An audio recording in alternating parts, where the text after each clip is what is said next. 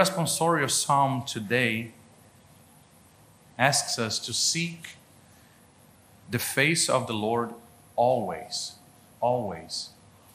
As I've been praying with, with this psalm and also the gospel, and reflecting upon this ministry here, ACU, it's interesting how ACU seeks the face of the Lord through Mary. This is a Marian society.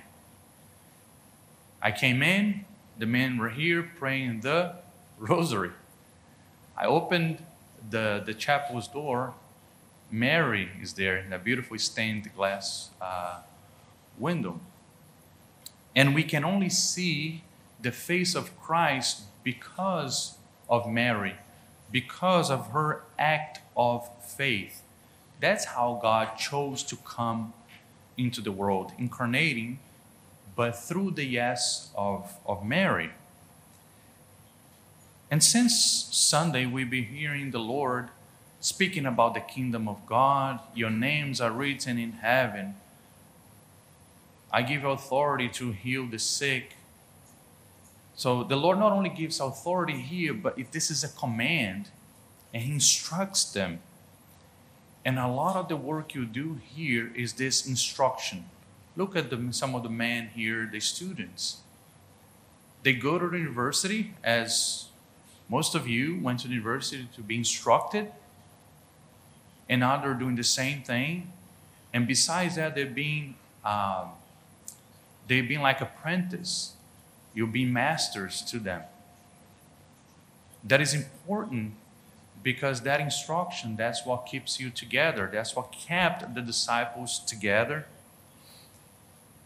And then we have Jesus speaking about the kingdom of God because he knows the reality of the evil one, Satan. So much so that he said on Sunday that he saw Satan falling from the sky like lightning. If we do not believe in the mystery of iniquity, we don't believe in Jesus Christ. Satan is real. Because if you don't believe in Satan, we do not believe in Christ. But we should have nothing to fear. Sometimes people are so afraid of the actions and the things that we see in the world, most of them are the result of the works of Satan. And his job description is in 1 Peter to murder, to destroy, and to lie. I often tell people we have nothing to worry about because the victory is ours. The victory is ours because we know it. The kingdom of God is at hand, and our names are written in heaven. But seeking God's face here on earth, the Lord chose to depend on Mary and Joseph. It's important the choosing of the disciples, the 12, why Jesus would mention their names as he sends them to do what? To do exorcisms, to heal the sick, the authority that comes from heaven to do what? To do healing. And that's what we do in the Catholic Church. We do have the sacraments of healing right? Conciliation brings healing to people's souls. But I want to bring, like, to bring together here the Old and the New Testament when it comes to Mary, the one who allowed us to see the face of Christ.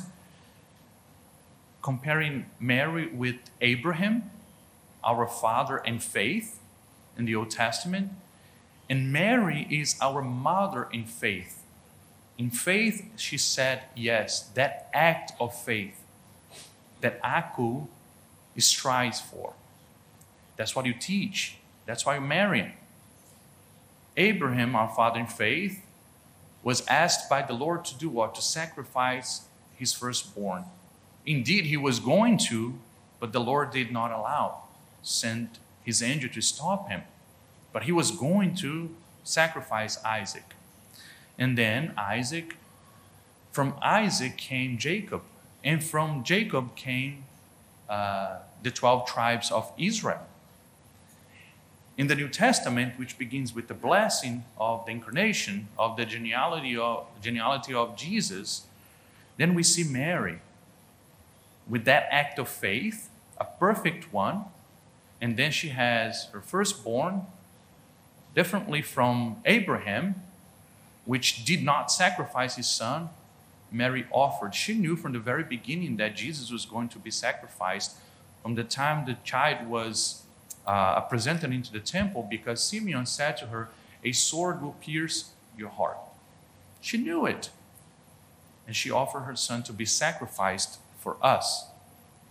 And then Jesus is kind of typed for Jacob here.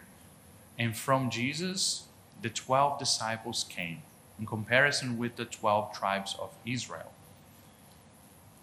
And from the 12 disciples, we have this church. The church that preached the gospel to the whole world that began with 12. To drive a thousand miles, you have to drive a yard. Doesn't look like many people, 12. But it changed the course of the world, not because of them, but because of the authority that was given to them. Yesterday, I mentioned that power without authority is tyranny.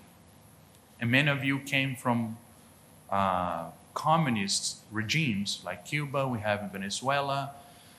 Basically, the whole South and Central America has been taken over by the Marxists, by communists. And those people, they do have power, but they do not have authority, like the disciples. They have both power and authority.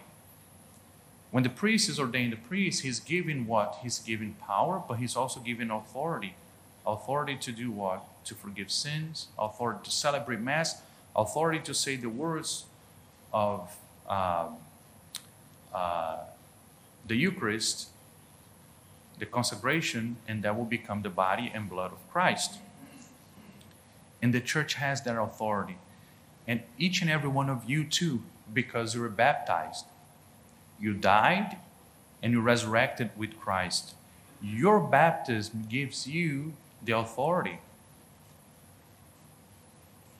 And that's why we exercise that authority as Christians, especially Catholics. That's the way we should seek the face of God, knowing that in the church we find that authority, we find that power. And who is the mother of the church?